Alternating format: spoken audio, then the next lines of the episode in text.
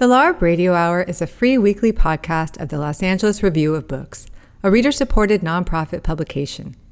To support our continued work on this show, in print and online, please consider donating or joining as a member today at lareviewofbooks.org slash radio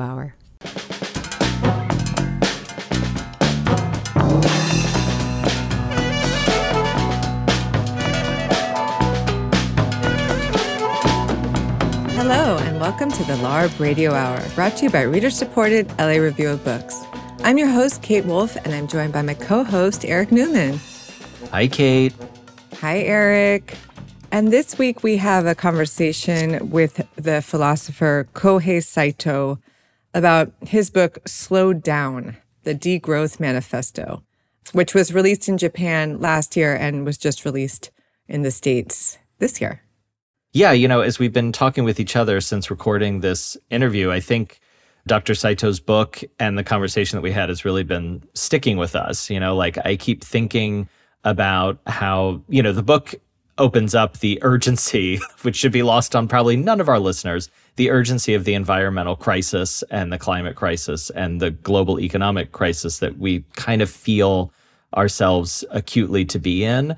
And this was both like a pretty searing indictment of where we are and also a really interesting packaging of where we need to be and really highlighting the problem with consumption, which I think is something that we, especially in an American context, we tend not to think about. We're more like, oh, what cool new product could I buy that could somehow help the planet, but also mostly just something that I could buy? yeah. Yeah. The kind of techno optimism of the Green New Deal and mm-hmm. all electric cars and touting around your water bottle with you are kind of blown to bits here. Yeah. In a way that I think you and I were saying before we started recording, there's an intuitive way we've both felt like, huh, I'm not sure if, you know, replacing all the cars with electric cars is really going to solve the whole problem.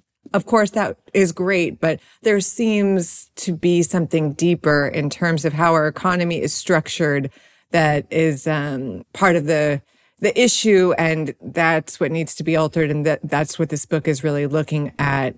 What if we did not grow the gdp anymore as our main aim and focused on other things and gave you know basic needs like education and healthcare for free? Yeah i mean and i think this is also very much in the writing itself but there's i think probably especially in the west like a knee jerk reaction because much of what Kohei Saito is drawing inspiration from is communism, or at least like what he wants to do with Marx's revamped or a kind of re envisioned exploration of Marx's vision for communism.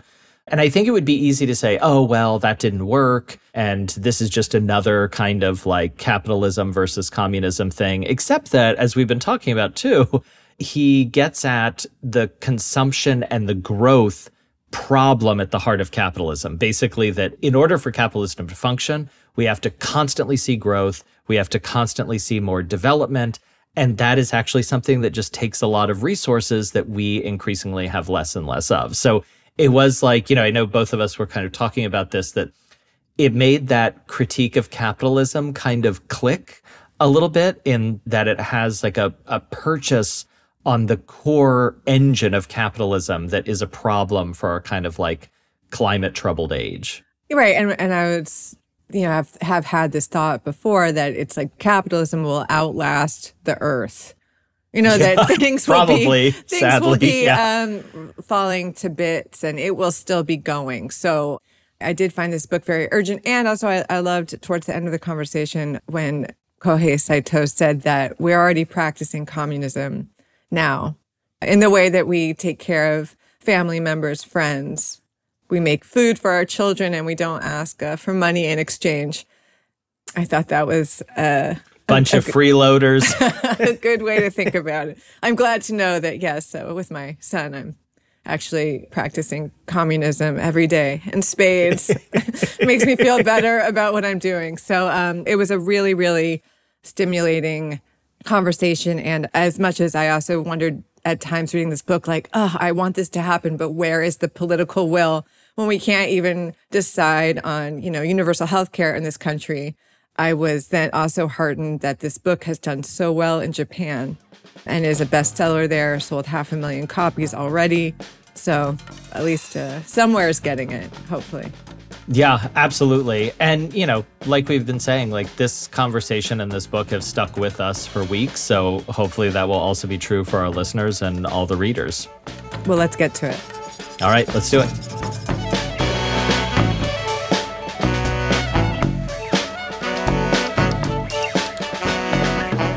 We're excited to have Dr. Kohei Saito with us on the line today. Kohei is an associate professor of philosophy at the University of Tokyo, whose work focuses on the intersections of economic and ecological theory.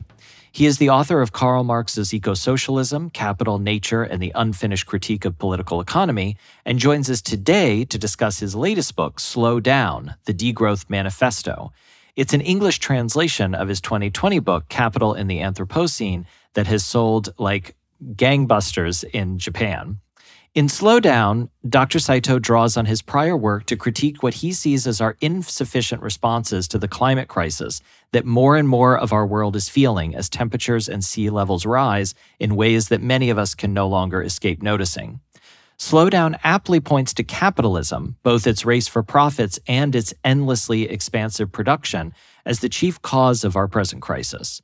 But the cure is not a green capitalism, like what we might see in the proposals for a Green New Deal here in the United States, but rather degrowth, which is a complicated new vision for reorganizing labor, production, and consumption in ways that Saito and others argue is the only sustainable way forward. Drawing on previously unpublished work by economic philosopher Karl Marx, Kohei argues that degrowth may help thread the needle between the horrors of Soviet style communism and the insufficiency of a green Keynesianism or techno optimism to help foster a world and community in which we all can thrive. Welcome to the show, Dr. Saito. We're grateful to be speaking with you today. I'm also excited. Thank you. I just wanted to start with you explaining what degrowth communism is in the plainest terms possible. Like if you were seeing someone on the street who didn't know anything about Karl Marx and they asked you what it was, I was wondering how you would explain it to them. And also, just a little bit of what would it look like in the world? What does it look like in practice? Okay, so degrowth is often misunderstood, and degrowth is a little bit ambiguous term. So people have different understanding. Some people might think this is a kind of austerity, giving up all the technologies and going back to nature. No, that's not the case. Degrowth is a simple idea. Our society, which is capitalism, is characterized by constant economic growth and profit making, and GDP is the only measure of our progress. Degrowth basically calls for abandoning GDP as the measure of progress. And we try to focus more on well-being, sustainability, and equity. So other things that are not necessarily reflected in GDP. Degrowth is also about planned reduction of unnecessary things because the current ecological catastrophe is basically caused by this constant expansion of our economic system that is also accompanied by production of many unnecessary things. So what happens if we abandon GDP? The capitalism thinks that we can be all affluent and we can live in a better life by uh, seeking after constant economic growth. But the problem is once we abandon economic progress, we need to share more. And I think degrowth capitalism is contradictory and we need some kind of degrowth post-capitalism. And since we give up uh, the constant expansion of our economy, we need to share more. And here is why I advocate the necessity of bringing Karl Marx back because the idea of sharing and helping each other for the sake of equity, sustainability, and justice so the basic idea of communism is not about Soviet style bureaucracy and uh, uh, kind of austerity and uh, undemocratic rule. It is about sharing and helping each other in this is a kind of a new way of creating an abundant life that is very different from the consumptionist way of life currently existing under capitalism. I want to back up just a little bit because I think that In the early part of your book, you kind of outline why what you call green Keynesianism, which is also and you cite the Green New Deal, why that won't work. And I found a number of your reasons why they're intuitively true, right? Which is that, so, okay, great, let's all transition to solar energy. Sounds wonderful, except that, you know, solar panels actually take cobalt and a bunch of rare earth metals to produce. And the only way we have to get them, the resource extraction isn't solar powered. So we actually, as you have said, we would burn more carbon creating these more sustainable things. But I thought it was also interesting your point about the preservation of capitalism's growth mantra inside of green Keynesianism. And I wonder if you could just if you could explain a little bit for our listeners why that would not work because I think a lot of people especially in the US on the left are very invested in the idea of a green new deal which sounds good in theory but as you reveal in practice is not going to be a solution. Yes, because I think if we started 30 years ago, it would be enough to invest in renewable energy and electric vehicles and these kind of technology can sustain some kind of green economic growth while at the same time reducing carbon emission rapid enough. But the problem is now we have lost this precious time of 30 years by our inaction and the time is limited quite limited. So the problem is in the last 30 years, decoupling of GDP and energy and resource consumption is not taking place. It took place to some extent, but it is not rapid enough. And the problem is we have to, if we really try to achieve that 1.5 degrees Celsius target, which is the one of the goals of the Paris Agreement, we have to cut the carbon emission by half by around 2030 and we also have to achieve the net zero emission by 2050. So we really have to make a radical transition to a decarbonized economy in next decades or so. So the problem of capitalist growth is basically there is a more tendency to use energy and other resources for the sake of making more profit and as I said, which is often characterized by unnecessary production. For example, we have of course, a lot of kind of efficiency improvement in terms of electric vehicles and other renewable energies. But at the same time, we are also producing more number of cars. We are also producing bigger cars. And these tendencies basically cancels out the efficiency improvement. So what we are trying to do is actually not really bringing the sufficient progress. The problem is that, of course, the electric vehicles is better for the environment compared to the old cars, but they still use an incredible amount of energy and resource. And this basic problem applies to other new green technologies. So what I'm advocating as a kind of degrowth proposal is basically okay, we need to invest in those new green technologies. But at the same time, it is high time, it is necessary to discuss the necessity to reduce the number of cars. So in order to do this, we also have to talking about investing in public transportation. And we also talk about more new kind of mobility system that is based on bicycles and uh, public transportation and other kind of system that is not simply driven by a gigantic auto industry.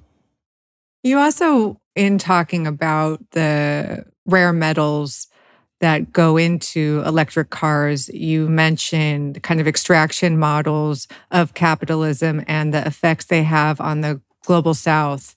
So it seems like the book is it's very much in the context of the climate crisis, but it doesn't distinguish that crisis from matters of global equity and this importance of all these things that are happening in the global south that make the lives of the global north possible and the kind of affluence of the global north possible.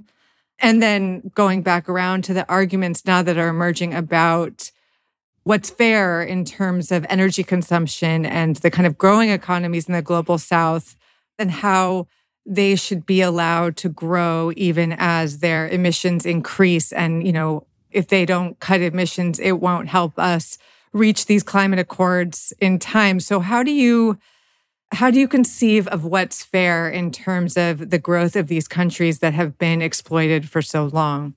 Yeah, the growth is often misunderstood as demanding the global south to remain poor. That's not the case. So the degrowth is basically limited to the global north because this excessive development is not something that we can make it sustainable even with the use of future technologies. And on the other hand, it is obvious that in order to satisfy the basic social needs, it is quite necessary for the countries in the global south to develop more. So again, the degrowth is basically for the global north and the global south should achieve some kind of economic development. So that I want to clarify first. But the problem with the Green New Deal and the other kind of the proposal for green capitalism is basically it could make global north more sustainable, but at the cost of global south. Why? Because all the electric vehicles and renewable energies and the other biomass energy and so on require massive amount of resources and energies that are often located in the global south. So what would happen is for the sake of making America or Japan and the EU countries more sustainable, the resources and lands and energy and are exploited for the sake of the global north. And also the cheap labor is exploited for the sake of global north and indigenous life, ecological system would be destroyed.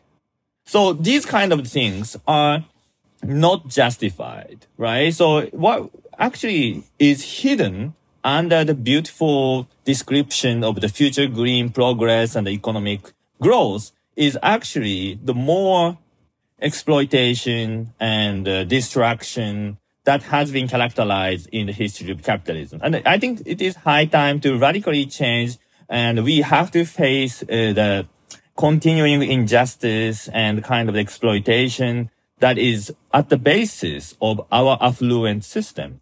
And unless we really face this fundamental contradiction, the contradiction that our affluent life in the global north is characterized by the poverty and exploitation in the global south any kind of proposal, left or right, or degrowth, socialists, liberals, whatsoever, are all destined to fail.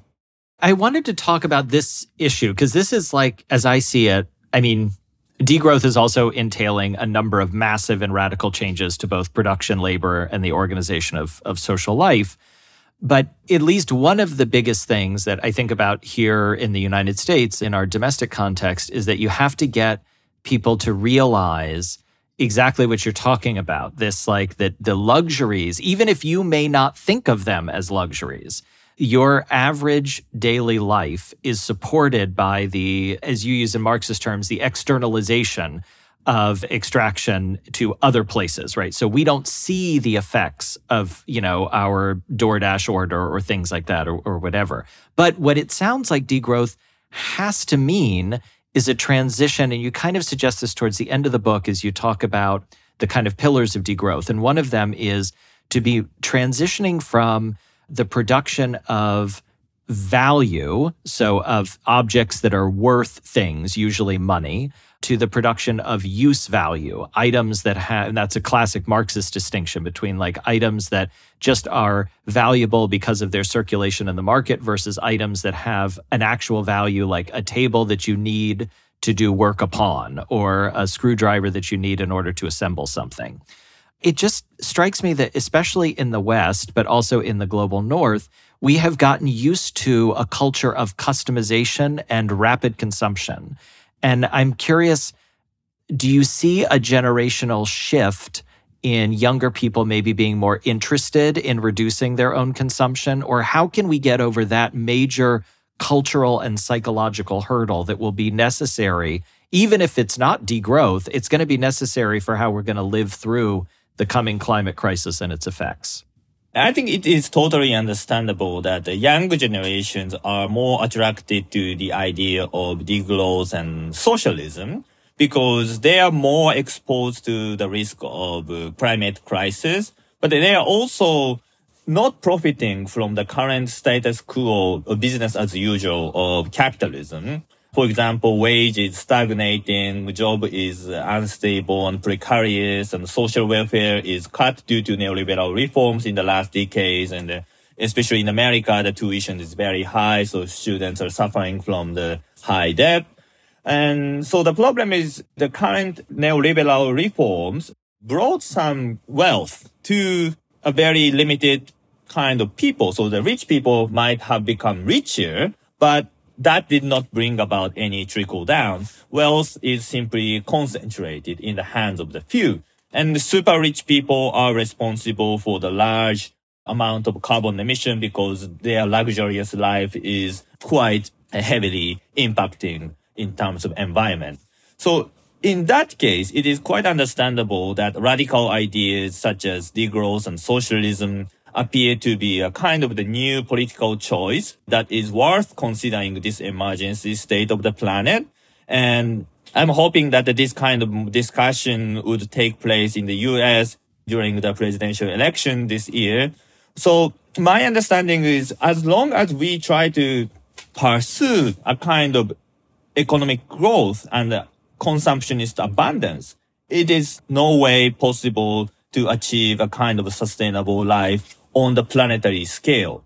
If everyone in, on this planet try to live like American people, there's no way that uh, this system becomes uh, sustainable. So I think what I can do as a philosopher is to redefine the concept of abundance, to redefine the concept of affluence, to redefine the concept of prosperity, because all those concepts today are characterized by more money, more growth, more consumption of cars and houses and air conditioners and so on.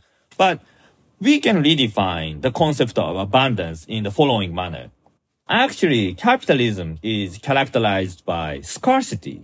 One may start thinking in this way because if we want to have a kind of education, we have to pay such a high tuition. If we want to get medical care, you have to pay a very high fee again. So all those basic needs for living is actually made scarce under capitalism because of commodification, because you need to pay for everything. You pay high rent for housing, high fee for electricity, high fee for water, medical service, tuition, and so on and so on. Once we somehow make these basic services and goods for free, making the common goods. Tuition becomes free, so education is free. We have free public transportation, free internet, and free medical care.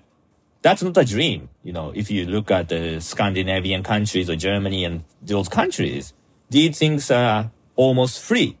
So this is not a utopian story that's somehow possible. And America is obviously much richer. The GDP is much higher. So it is theoretically possible to make tuitions and medical care and all those kind of things as common public goods and accessible to everyone. And then there emerges a new kind of abundance. We feel secured because we have a free access to all the basic needs that we can satisfy. We still may have to pay for iPhone. We may still have to pay for the cars and something that are not necessarily in order to live.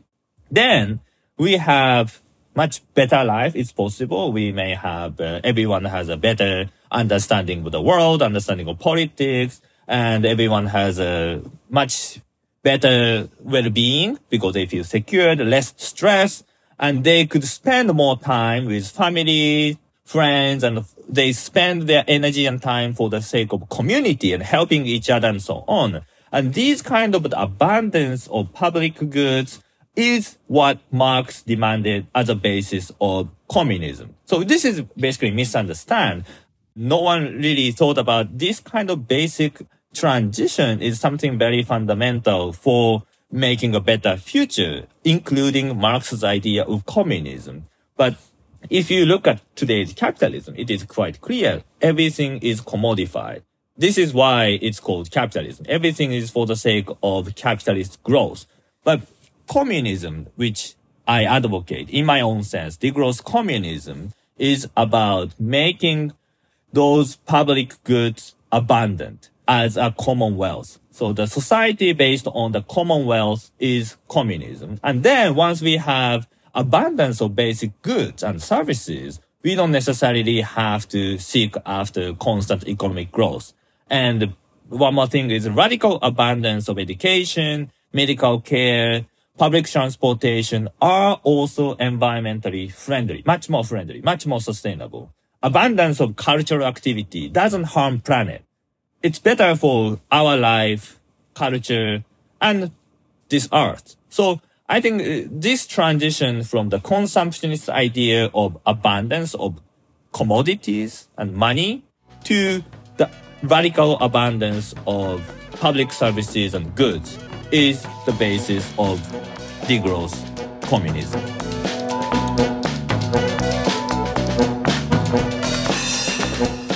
You're listening to the LARB Radio Hour. We've been speaking with Kohei Saito, author of Slow Down. We'll return to that conversation in just a moment, but first we have this week's book recommendation.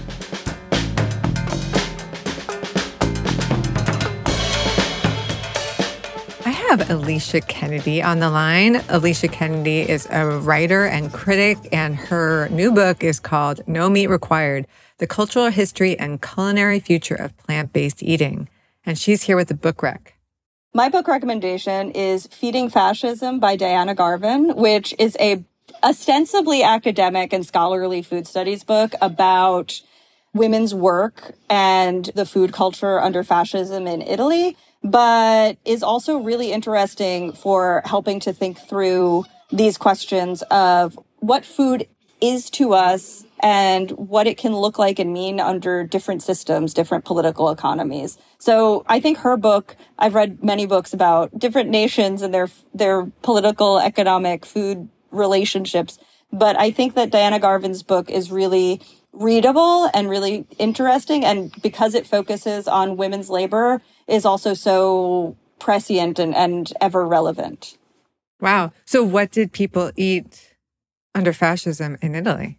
It's interesting because it's always going to be about how people were cooking to serve the state, but also to subvert the state. And so, you know, how, what had to be eaten in a way that was demonstrating the strength and virulence of the Italian state in this system, and also what people were eating in a way to to assert their personal taste and their personal needs.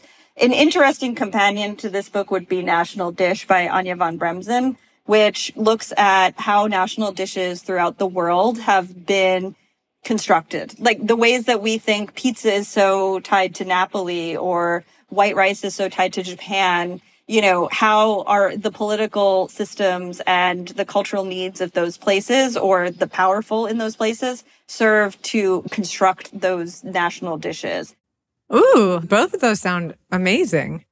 I like to be elucidated on myths that I've long held. Like, yes, that pizza is somehow uh, so important to Napoli. I, I want to learn how I'm wrong. Can you tell me the titles of those two books and the authors one more time? Feeding Fascism, The Politics of Women's Food Work is by Diana Garvin. And National Dish Around the World in Search of Food, History, and the Meaning of Home is by Anya von Bremzen. Thank you so much, Alicia. Thank you. That was Alicia Kennedy. Her new book is called No Meat Required.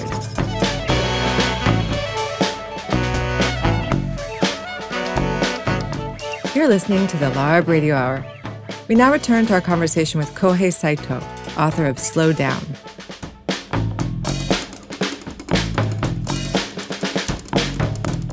The ideas in your book make so much sense. They sound to me the way that I wish the world was living in the US, especially even just those basic social services you mentioned, like any of those would be great.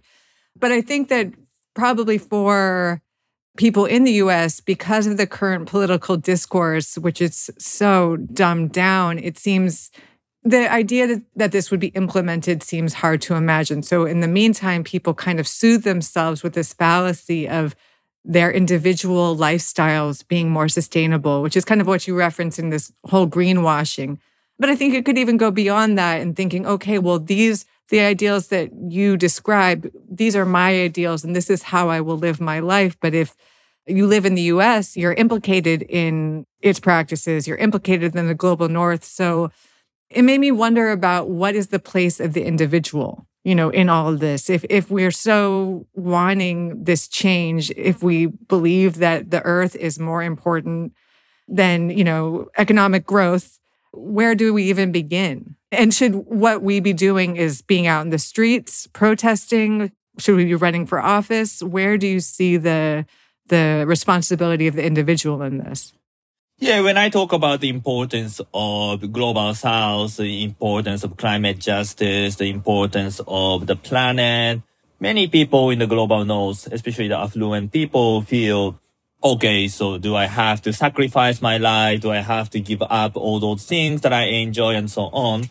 But at the same time, of course, it's true that we cannot consume this much. This is excessive. So we have to rethink about uh, other people and future generations and other non-human beings and so on. All those things are true. But at the same time, we should question a little bit whether we are really happy and whether we are really free. We are actually compelled to work harder at the cost of time with friends and family, at the cost of our personal dreams and hobbies. And we are actually compelled to consume for those stupid items. And we don't feel happy because of the continuous competition with other colleagues and other companies and so on. And this system in capitalism is not making many of us, even in Japan and the US, happy. Rather, even you look at the United States, the richest country in the world, the happiness is not so high. Many people feel alienated and the suicide rate is high and many people are addicted to drugs and uh, you know the health system is the death rate is incredibly high in the US too death rate is incredibly high during the pandemic so many people died in the United States compared to other countries this is crazy. So it actually, a lot of GDP is actually wasted because other countries with lower GDP is protecting people's life and realizing some kind of happiness in a much efficient way. So the current system in the US is characterized by wasted GDP. And that's why I, I think understandable that especially the younger generation in facing the climate crisis and jobs insecurities and so on are interested in new ideas. And still, not everyone. Né? Some people still like consuming fast fashion and so on. But the new generations are interested in something very different, different way of life, different way of spending their time and energy for better society. And here's a number suggested by Erica Chenoweth 3.5%. Erica Chenoweth, a professor of politics at Harvard University, did a research in the different kind of big social changes in the world. And Erica Chenoweth realized that actually only 3.5% participated in this kind of social transformation. If a small number of people devote their energy and time to a radical transformation of society, change is actually possible. So even in the United States, I think that if the number of people demanding the radical social change reaches 3.5%, I think something very different could happen. And I think my book, I hope that my book will become some kind of uh, inspiration for those people who are looking for something different from today's world. Because it's very hard as an individual to imagine a different kind of future and act for that kind of better life. But we can begin by reading books, getting some inspiration from it. And especially people like Karl Marx, why is he important today? Because many people think he's outdated, but he's one of the few philosophers who really questioned the legitimacy of capitalism and tried to imagine something very different. And this kind of political imaginary is something that we, we really need today. And by looking at Karl Marx's text from a new perspective, I think we can regain that kind of imagination and creativity and talk about this kind of new idea with some family and friends and so on. And if the number reaches to the 3.5%, I believe that a very radical change could occur in next decades. Well, I hope so because the the timeline that you offer here seems very narrow, different maybe than what the Paris Climate Agreement projects. Um, if we're shooting for 2030, we need to get a move on. Exactly. One thing, one optimistic uh, evidence for rapid change is that Japan is a very conservative society, but my book Slow Down was published three years ago and it sold half million copies. Uh, the book about degrowth, the book about Karl Marx and socialism sold half million copies. Why? Because the Japanese economy has been stagnating for three decades and people actually came to realize that Japan is no longer growing as fast as it used to. And we did many reforms but it only increased inequality. It only increased uh, precarious, unstable jobs. So people became actually unhappier during the reform, seeking after economic growth. So they started for looking at something different. And my book was published during the pandemic in the moment of crisis. And the moment of crisis is actually, of course, very dangerous and bad. But at the same time, creating the room of new possibilities, new possibilities that are usually neglected and ignored.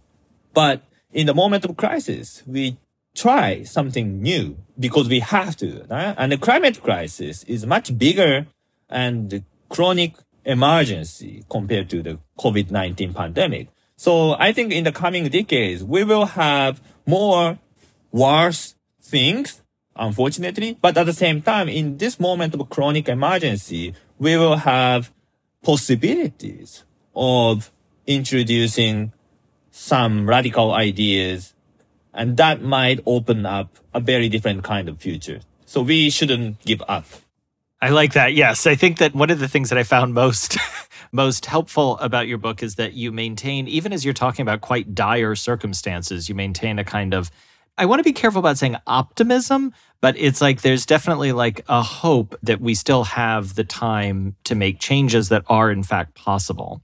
One of the things that I kind of wanted to add to this conversation is, and the situation in Japan had actually gotten me thinking about as I was reading your book, is whether or not degrowth, which you describe throughout the book as largely decreasing and transforming the modes and relationships of production, doesn't also necessitate possibly depopulation.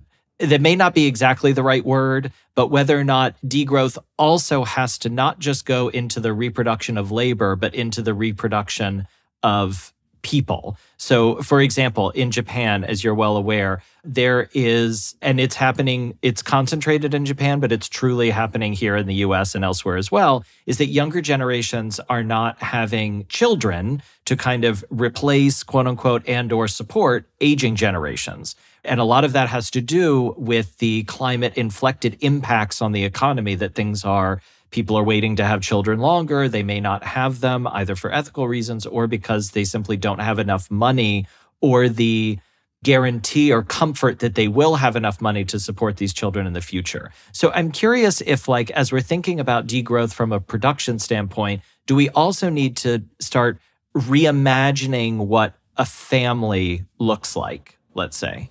Yeah, some people sometimes misunderstand that environmental problems today are basically caused by the existence of too many people. So we have to cut the number of people and the humans are basically too many and that's the main cause of uh, climate crisis and so on. I wouldn't necessarily agree, but this is a very neo-Malthusian idea. And if you look at actually the countries that are population is increasing is countries in like Africa and their environmental impact is actually much smaller compared to the countries in the global north. So the problem is actually not necessarily the population, rather, as I characterize in my book, the kind of the excessive uh, luxurious life in the global north. So talking about population alone is actually hiding this economic uh, historical system issue. If you look at global north countries, especially like Japan, the population is no longer growing. And that also means that it is much harder to achieve economic growth in the future. So that is why I think in the aging society, we need to have a very different kind of economic system that is not based on the idea of economic growth. And this is also the chance for degrowth because why was economic growth necessary in the 20th century? Because the population was growing. When the population is growing, we need a bigger pie for everyone. But when the population is shrinking now, we don't necessarily have to constantly grow because we could simply share what is already existent in today's society. So in a sense, not only Japan, but other developed countries in the global north, the population number is starting to decrease. So I actually advocate to my Japanese audience that Japan can present a new model of development because Japan is uh, the kind of the future model for other countries. So if we make a fast transition to a steady state degrowth kind of economy in a successful manner, we can export that kind of model transition to other countries. For example, Japan is no longer growing in terms of GDP, but we have decent education system, the environment, the air is clean, the social security system is still functioning fine.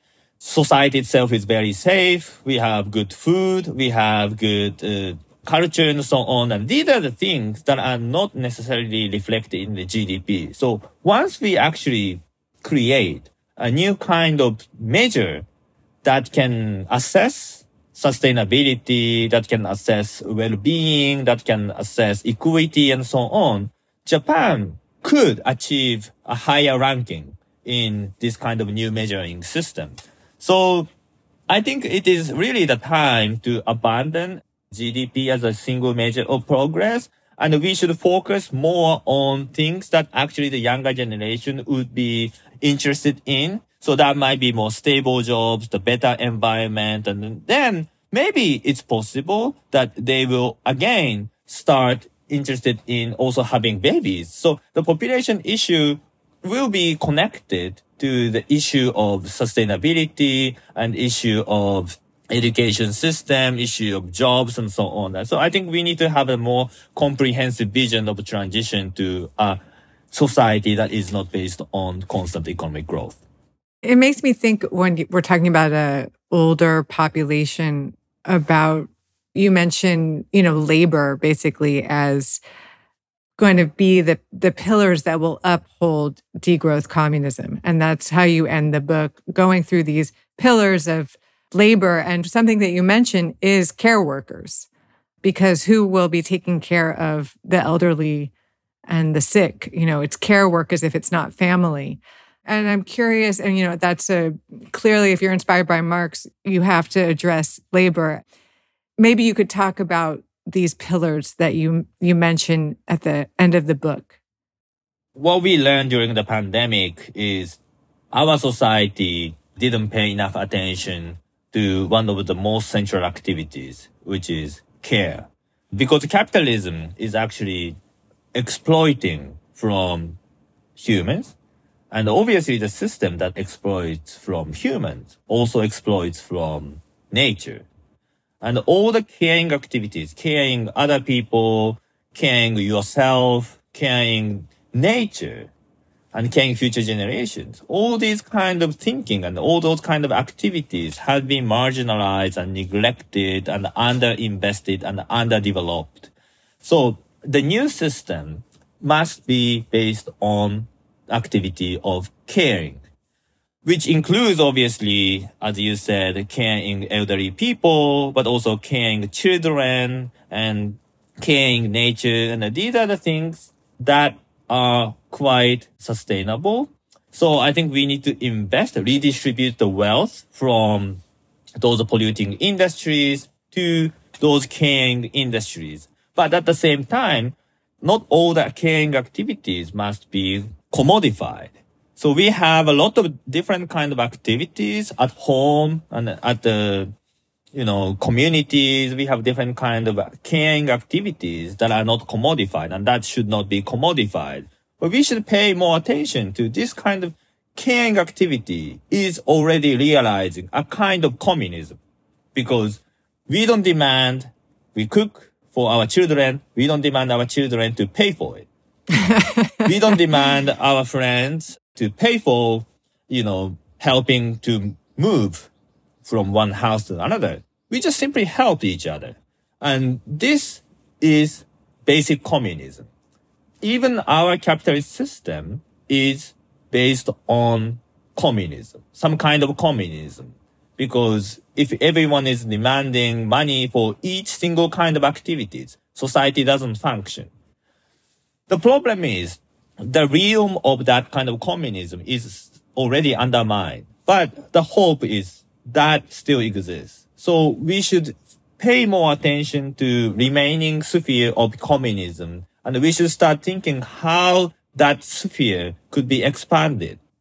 So I'm not talking about kind of the immediate revolution and making this entire system, capitalist system collapse. I'm more talking about expanding the existing sphere of commonwealth why don't we make all the transportation, education, and medical care free public common goods? But we also should expand the sphere of caring activities, the mutual aid within family, with your friendship, with your people in neighborhood communities and so on. And with this kind of constant expansion of caring, mutual aid, and commonwealth, we will have a much better future that is not necessarily characterized as capitalism anymore. Well, I think that's a perfect place for us to wrap up. That is like the perfect message. Thank you so much for joining us. We've been speaking with Dr. Kohei Saito, author most recently of Slow Down, the Degrowth Manifesto. Thank you so much for joining us. Thank you so much. Thanks for listening to the LARB Radio Hour. Subscribe to our show on Apple Podcasts, SoundCloud, Spotify, or wherever else you get your podcasts. If you like the show, please rate us on Apple Podcasts to help us get the word out. And we'd love to hear from you. The producers at the LARB Radio Hour are Medaya Ocher, Kate Wolf, and Eric Newman. Our executive producer is Alan Minsky. Our sound engineer is Matea Bain. Editorial production by Jake Levins. Our intro music was written and performed by Imogen Teasley Vaughton.